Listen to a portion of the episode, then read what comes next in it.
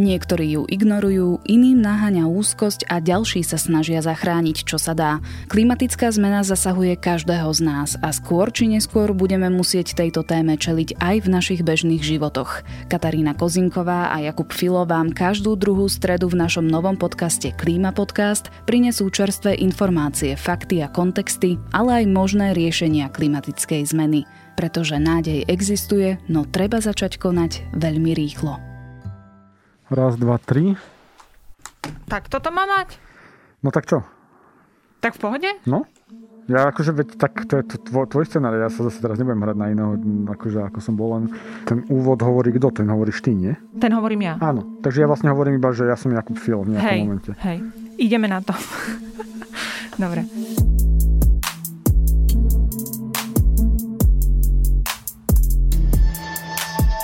Toto je úvodná epizóda Klíma podcastu Deníka ZME, v ktorej vám povieme, ako na môj nápad robiť podcast o klimatickej kríze reagoval Kubo, ako sme sa o klimapesimizme a klímanádej začali baviť vo výťahu a k čomu sme dospeli a tiež vám povieme, o čom tento podcast bude, koho si doň budeme volať a čo sa z neho dozviete. Moje meno je Katarína Kozinková. A ja som Jakub Filo.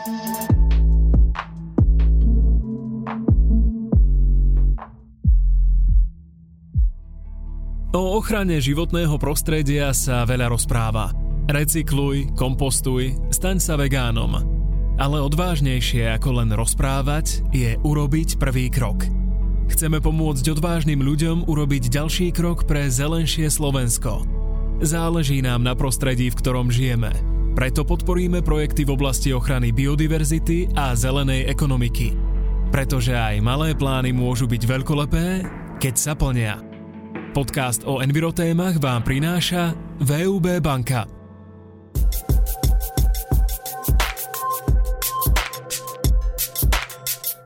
Kubo, poďme teda k tomu momentu, keď som vošla do tvojej kancelárie a povedala som ti, že chcem robiť podcast o klíme. Pamätáš si ešte na ten moment? Musela si mi ho trochu pripomenúť a chytila si ma vtedy v takej tej, tej fáze, že ja tým, že tú klimu trochu dlhšie riešim, tak mám takú sinusoidu a niekedy sa mi o nej chce baviť veľa, niekedy vôbec a ty si ma chytila práve v tom, že dajte mi pokoj s klímou a som ti povedal, že, že veď rob si čo chceš, hej, že a mňa do toho neťahaj. No ale potom si začala rozvíjať tie témy, no a sedíme tu teraz spoločne. Ja som ten nápad ešte predtým povedala eh, Joškovi Matejovi, môjmu šéfovi, ale viem, že ty si taký najviac nadšený v redakcii, pokiaľ ide o klimu, takže za tebou som skôr prišla, akože Joško tú informáciu prijal tak technicky, že dobre, máš nápad a poďme do toho, ale od teba som čakala, že prídem a teraz ty proste akože padneš na zadok a povieš, to je proste perfektný nápad, poďme do toho. Tak som celá taká nadšená, proste prišla za tebou a ty si, akože neposlal si ma úplne, že preč, len si bol taký, že OK, že rob si čo chceš, čo pre mňa tiež bola akože pozitívna informácia, lebo si mi povedal, že áno, dávam tomu zelenú. A skôr si tak povedal, že budeš sa snažiť v tom participovať, ale že nech nerátam, že budeš môcť byť proste v každej epizóde. Čiže nebolo to úplne, že také pesimistické. Ale potom, keď som za tebou chodila s nejakými nápadmi, tak to nebolo, že už by som mala pocit, že to nejak odmietaš. Čiže pre mňa to bolo celé také pozitívne, že potom sme už ďalej ten nápad rozvíjali. Tak lebo pre mňa je dôležité sa baviť o klimatickej kríze. Asi by sme tu dnes nesedeli a ne, ne, nerozprávali sa o tom lebo tie informácie treba ponúkať ľuďom. Len niekedy sa ti naozaj stane to, že človek má z toho veľký pretlak. Mne sa to, to stáva. A, a možno aj preto sme s Katkou, keď sme rozmýšľali nad tým, že čo vám budeme rozprávať, alebo hlavne aké témy vám budeme hovoriť, my vás nechceme tým ubiť. My vám chceme priniesť nejaké trošku vás vystrašiť a trochu priniesť nejaké, nejaké rozriešenie tej situácie. No pre mňa ešte silný moment celého toho a prečo som aj rada, že tu teraz spolu sedíme, je to, že my sme akože o tej téme podľa mňa neinteragovali dovtedy, kým som za tebou prišla. Že ty si si tú tému akože išiel vo svojej hlave a vo svojom okolí a ja zase vo svojej hlave a vo svojom okolí. A mám pocit, že odkedy som za tebou bola, že tak ako na takej mikroúrovni o tom komunikujeme, že len keď ideš ty okolo mňa, tak niečo mi povieš, alebo proste ja za tebou dobehnem. A že je to veľmi zaujímavé podľa mňa e, rozprávať sa o tom, zdieľať tie myšlienky a tak si myslím, že bude zaujímavé aj o tom, ako my riešime tú tému, o tom robiť proste podcast a dať to von. A cítiš sa lepšie alebo horšie, keď o tom interagujeme? Lepšie, povedala by som, že lepšie. Alebo skôr, akože som komfortná s tým, ako to riešim ja vo svojej hlave a ako si o tom čítam články ale napríklad ten moment, kedy sme sa bavili o klimatickej úzkosti, tak to mi zase pomohlo, keď ty si mi povedal, ako si sa ty, dajme tomu, s tým vysporiadal. Ja som to dovtedy nejak nezažívala, tú úzkosť a mala som ju potom, čo som si prečítala knihu o Grete, a to je mm, tiež taký môj akože spoločný zážitok s tebou, ktorý mám. Zuzka Kovačič-Hanzelová dostala tú knihu od vydavateľa, mala ju položenú na stole a ty si šiel okolo, zobral si tú knihu, pozrel si sa na mňa a povedal si, že, mm, že toto je fú. Tak tá kniha je veľmi silná. Ako keby sú dve, dve knihy, ktoré mňa veľmi ovplyvnili, čo sa týka klimatickej zmeny a klimatickej krízy.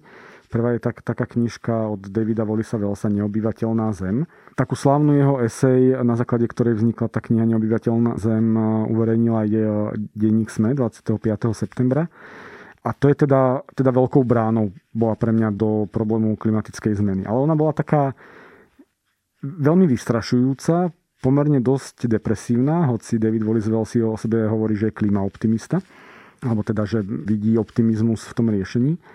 A potom tie scény zo srdca od eh, Gretinej mamy boli pre mňa veľmi ľudskou knihou. Možno sa ma preto oveľa viac, oveľa viac ma, ma zasiahali čo sa týka takého toho denného prežívania, takého naozaj sa pozerám aj na ľudí. Častokrát sa ľudí pýtam, že s ktorými sa rozprávam o klimatickej kríze, že či sú v poriadku, že či im to proste neprerastá cez hlavu.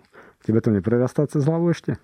Mm, nepovedala by som. Skôr to beriem tak, že je to vec, ktorou sa nejakým spôsobom budeme musieť vysporiadať a skôr to berem tak realisticky.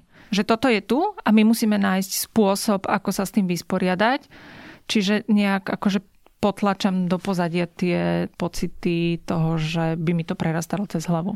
Lebo pre mňa veľmi silný, silný moment ešte na to tých našich spoločných debát o klimatickej zmene bolo, keď mi vlastne tvoja dcera priniesla ukázať knižku o Grete, hej, a prišla, že poďme si z toho čítať, hej. A vlastne je to veľ, veľmi pekná ilustrovaná kniha, ale zjavne to ty s ňou nejakým spôsobom riešiš, nie? Presne dneska ráno som rozmýšľala nad tým, že ako sa e, moja dcera dostala k tej téme. A je to kombinácia jej dvoch záujmov a to je e, príroda a potom taká téma spravodlivosti, ktorá ona tým, že čiastočne žije v redakcii, riešila, keď sme riešili Kočnera. A tak som si uvedomila, že tá klimatická kríza je práve kombinácia prírody a spravodlivosti na, na takom akože tom detskom leveli. A to je možno to, čo ju priviedlo, hoci má len teda 6 rokov, k tomu, aby sa o to zaujímala. Ono je veľmi, veľmi zaujímavé sa rozprávať uh, s ľuďmi o klimatickej kríze. Uh, tam napríklad Gretina mama v tej knihe hovorí, že stratili hrozne veľa priateľov a hrozne veľa známych, s ktorými sa proste nezhodli na tých, tých tézach. Mne sa práve v poslednom období stáva, že veľa ľudí ma vníma hrozne uh, negatívne, ako keby, alebo, alebo depresívne. Minule som bol v jednom z podcaste s klimatologom Jožom Pechom, ktorý bude aj tvojim hostom, klima podcaste SME. A paradoxne to bolo veľmi vtipné, že on bol ten optimistickejší ako ja pri tej debate. On mám ako keby, ako keby pocit, že keď nás tá kríza zasiahne hocikoho z nás, či sú to naše deti, alebo sme to my, alebo to dokonca sú naši rodičia, alebo už aj ich sa to asi dotkne, tak je dôležité e, tými ľuďmi trochu zaharkať. A potom prípadne ten strach, ktorý budú mať pretaviť do niečoho pozitívneho. Ja som tiež mala taký pocit, že si veľmi negatívny a aj som ti to vlastne povedala raz, keď sme nastúpili spolu do výťahu a išli sme spolu do redakcie. Prečítala som si nejaký tvoj komentár a hovorila som ti, že prečo si proste taký pesimistický a že ako keby cieľom tých komentárov som predpokladala, že je získať na tvoju stranu nejakých nových ľudí. Ja som ti hovorila, že ale takto tých ľudí proste úplne odradíš. Ale potom som pochopila, že to není úplne že pesimizmus, len je to také, že jednoducho dávaš tie fakty na stôl a není to úplne, že čistá beznádej, že je v tom aj istá forma nádej, alebo mm, chápem to správne asi, nie? Ja som veľa nad tým rozmýšľal, že ako sa s ľuďmi rozprávať o klimatickej kríze. V poslednom období, keď o tom stále častejšie a častejšie na rôznych fórach hovorím. A vlastne z môjho pohľadu sú, sú také štyri skupiny ľudí. Hej? Že sú tí ľudia, ktorí už prijali klimatickú krízu ako fakt. A ich už netreba, netreba presvedčovať, že máme problém a ich už netreba ani strašiť a prehlbovať v nich ako keby ten, ten zlý pocit. S nimi sa treba rozprávať o riešeniach, o, o tom, ako sa oni môžu zabezpečiť, povedzme, psychicky, čo môžu robiť vo svojom osobnom živote, ale aj aké sú tie, tie veľké riešenia, ktoré sú, sú dôležité. Potom sú tu tí úplní odmietači, ktorí sa delia na dve skupiny a to sú takí tí úplní Trumpovci a potom takí, ktorí sú skôr len zmetení tými faktami a skôr veria kadejakým rôznym vysvetleniam. S tými úplnými odmietačmi sa nebaviť a tým, ktorí dezinterpretujú vedu, tak na nich tvrdými vedeckými faktami. Ale tá najväčšia skupina ľudí, a možno je to aj mnoho z vás, ktorí nás počúvate, neprikladajú klimatickej zmene a klimatickej kríze za nejakú vážnosť. Oni niekde už počuli, že to je, niektorí možno ani nepočuli, že to je a s touto skupinou ľudí treba zahrkať. Preto som ja v tých možno svojich komentároch taký, ty si to nazvala negatívny, depresívny, ja skôr poviem, že som veľmi pragmatický, lebo týchto ľudí treba prebudiť. A treba im povedať, že áno, problém je aj zdravotníctvo, aj školstvo, aj na Slovensku spravodlivosť, aj vaša ekonomická situácia, tomu všetkému rozumieme, ale je tu veľká nadstavba a to je klimatická zmena, klimatická kríza, ktorá bude ovplyvňovať všetky tie ostatné vaše zložky života v nejakom momente, viac či menej.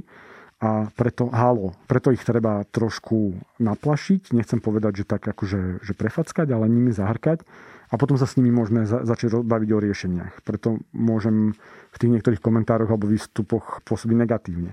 Ale ja som mal pocit, že ty si to vlastne potom zaakceptovala. Veď to je jeden z dôvodov, prečo tu vlastne sedíme a ideme robiť tento podcast. No presne, ja som potom nad tým e, rozmýšľala a spočiatku som si myslela, že ako keby každý ten komentár alebo každý ten článok mal mať aj nejaký, akože aspoň v závere nejaký návod na to, že čo môžeš urobiť ty. Ale to podľa mňa je trošku také podceňovanie tých ľudí.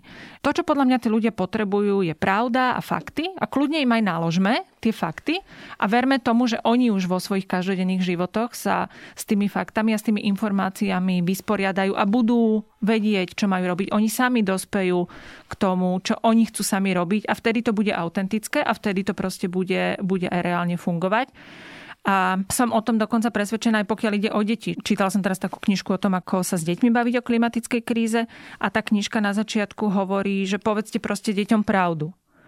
A to si myslím, že to je aj prístup, aký by sme mali voliť aj pri dospelých. Ja sa veľmi teším hlavne na tie časti, kde, kde budeš hovoriť o tých opatreniach, alebo budeme hovoriť o tých, tých opatreniach, ktoré by ľudia mohli robiť. Lebo mi sa to totiž to často stáva, že ľudia sa ma pýtajú, že čo mám robiť, čo mám robiť s klimatickou krízou a klimatickou zmenou a mám viacej separovať a neviem čo. A my budeme hovoriť aj o týchto jednotlivých riešeniach, ktoré môže každý z vás spraviť doma. Ale zároveň si treba uvedomiť aj to, že aj keby ste robili všetko, aj keby ste boli 100% ekologický človek alebo 200% ekologický človek, tak na konci dňa nemusíte mať taký efekt, že by ste pomohli riešeniu klimatickej krízy. Preto je oveľa dôležitejšie ju vnímať eh, v takomto väčšom kontexte a ten kontext sa vám budeme snažiť ponúknuť.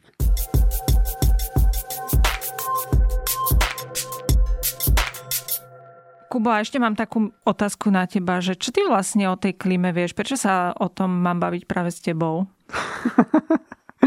Dobre, otázka dosť na telo ja ako keby od puberty fungujem s nejakými ekologickými témami. Chodil som na environmentálny gimpel, kde sme ešte ako v podstate školáci chodili protestovať proti zavretým slonom v klietkach v cirkusoch. Potom sa to nejakým spôsobom so mnou nieslo ďalej. Mal som veľ, veľmi blízko k rôznym organizáciám mimovládnym. A v podstate, keď som začal robiť krátko po strednej škole novinára, tak som okamžite začal robiť tému životného prostredia a tým pádom som stále fungoval s témou a s tými ľuďmi v nejakej pracovnej oblasti. Vlastne tá klimatická kríza alebo klimatická zmena sa tam zrazu nejak zmotnila. Hej. Zo začiatku to bol, samozrejme sme vedeli, že je nejaký kiotský protokol a človek zachytával informácie o nejakých rekordoch teplotných a že ľadovce sa rozpadajú a všetky tie kliše, ten ľadový medved na kryhe a tak. Ale zhruba pred nejakými 2,5 rokom toho začalo byť viac a aj som sa začal o to vlastne intenzívnejšie zaujímať. Dosme som nastúpil s tým, že som robil vedu a techniku a tam s tými vedeckými štúdiami som prichádzal denne do kontaktu. A pred 2,5 rokom som ako prišiel do redakcie s tým, aj sme sa s Beatou Balogovou, šéf-redaktorkou, o tom bavili, že, že mali by sme sa venovať tej klimatickej kríze, že to bude naozaj ako veľký problém do budúcna. A teda nie len ako keby ten reálny spoločenský, ale aj z hľadiska médií sme sa o tom bavili, že vlastne ako ľuďom o tom rozprávať. A potom zrazu v denníku sme vždycky vyberáme titulnú stranu a, zrazu nám fotoeditorka hovorí pred dvoma rokmi, že tu je nejaká študentka vo Švedsku, sedí a protestuje. A že a čo nejaká študentka, že koho to zaujíma? a o týždeň znova. Znova tam bola, sedeli s ňou, s ňou ďalší a zrazu sa zrodil ten fenomén Grety Thunberg. A my sme aj v redakcii sa za, začali baviť nie kvôli Grete Thunberg, ale že, že musíme sa tej kríze venovať viac. Sme to vlastne zaakceptovali ako taký ten pragmatický fakt a boli sme v tom. No. Ja som potom napísal ešte aj knižku o takú fikciu o tom, ako môže vyzerať svet o 50 rokov a trochu také dystopické, keď sme sa bavili o tom, že, že či treba ľudí strašiť, tak viacerí mi vraveli, že toto ich vystrašilo. Takže vlastne v tej klimatickej téme sa furt prerýva taký, taký nechcem to nazvať, že aktivizmus, hej, ale ak ju chceme vyriešiť, tak každý z nás musí preto spraviť nejaký typ svojho maxima. A pre niekoho je to o tom, že bude ľudí iných vzdelávať, bude sa o tom rozprávať. Pre nás novinárov je to o tom, že budeme ponúkať tie informácie a tak ďalej. Ty si prečo začala sa zaujímať o klimatickú krízu? Určite máš nejakú divokú minulosť v tomto smere. No, moja divoká minulosť je, že som chodila na prírodovedeckú fakultu a študovala som ochranu životného prostredia. A popri tom som sa teda tomu venovala aj mimo školy v rôznych environmentálnych organizáciách. Potom som pracovala na ministerstve životného prostredia, čo bola teda veľmi dobrá práca lebo tam môžeš veci ovplyvňovať priamo. Bola to úžasná skúsenosť a odišla som odtiaľ tak trochu nedobrovoľne. A potom ako novinárka vlastne ma zaujíma aj tá téma spravodlivosti.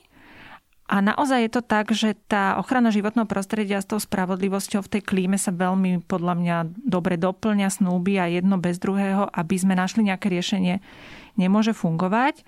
A toto ma na tom aj fascinuje. Ja som možno viac teraz už taká technická a pragmatická ako aktivistická, ale stále ako keby, neviem, či to znie tak lacno, ale mám jednoducho v srdci tú tému. Baví ma to, baví ma to zdieľať s mojou dcerou, baviť sa o tom, baví ma baviť sa o tom s tebou a myslím si, že ma bude baviť aj v rámci tohto podcastu sa o tom rozprávať s hostiami a posúvať proste tú tému ďalej a dozvedať sa o tom nové veci a posúvať tie nové informácie ďalej. Ja si ako keby myslím, že pri klimatickej kríze a klimatickej zmene každý z nás bude musieť skôr či neskôr vystúpiť z tej komfortnej zóny. A teraz už nielen preto, že sa nás nejakým spôsobom bude dotýkať tá zmena klímy, alebo sa nás nejakým spôsobom budú dotýkať tie jednotlivé riešenia, ale čím viac sa nás bude jedno aj druhé dotýkať, tak tým viac si budeme uvedomovať, že musíme každý z nás niečo malé robiť. Pre niekoho to možno bude znamenať, že prestane jazdiť autom a bude chodiť viac na bicykli, pre niekoho, že aspoň začne separovať odpad, ale na konci dňa z každého z nás sa bude musieť stať e, taký ten, nechcem to povedať, že aktivista, ale, ale človek, ktorý to rieši. A preto je dôležité sa o tom podľa mňa rozprávať. A keď sme už teda stále hovoríme o tom rozprávaní, tak čo máš naplánované e, do ďalších epizód tohto podcastu? Budeme sa rozprávať o samozrejme tých faktoch, vedeckých poznatkoch, čiže bude to aj všetkých tých stupňoch a správach a konferenciách, také tie tvrdé fakty. Ale potom budeme rozoberať aj témy o tom samozrejme, čo môžeme robiť my, Budeme sa rozprávať o tom, čo majú robiť politici a či to robia a ak to nerobia, tak prečo, ako ich donútiť, aby to robili. Budeme sa rozprávať aj o tom, ako sa o klíme baviť s deťmi, ako si poradiť e, s klimatickou úzkosťou a o tom, či teda predsa len je ešte nejaká nádej. A podľa teba je nádej? Podľa mňa je. Podľa mňa tiež je nádej, ale musíme začať robiť veľmi rýchlo. Veľmi rýchlo.